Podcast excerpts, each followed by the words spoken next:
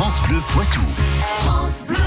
La science infuse notre chronique réalisée avec l'espace Mendes France de Poitiers et Curieux.live, le média qui démêle le vrai du faux, et avec Jean-Michel Piquet aussi, et on s'intéresse à la rougeole.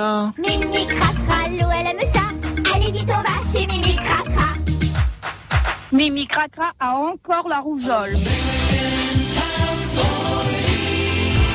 Encore? Non, parce que logiquement, une fois qu'on a eu la rougeole, on ne devrait pas l'attraper à nouveau, vu les anticorps puissants qu'a développé le corps pour nous soigner. Et pour éviter de tomber malade, il n'y a pas 36 000 solutions. La vaccination, c'est important de le rappeler, car les autorités sanitaires s'inquiètent en ce moment de voir la maladie faire son retour en force un petit peu partout sur le globe.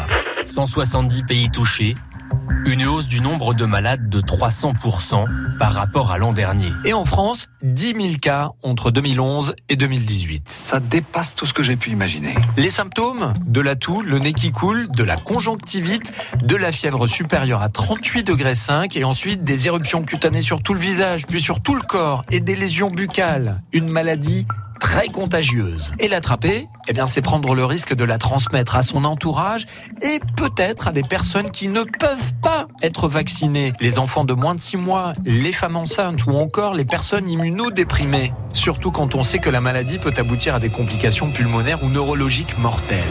Mais alors, pourquoi la rougeole est-elle de retour? Eh bien, parce qu'on se fait moins vacciner.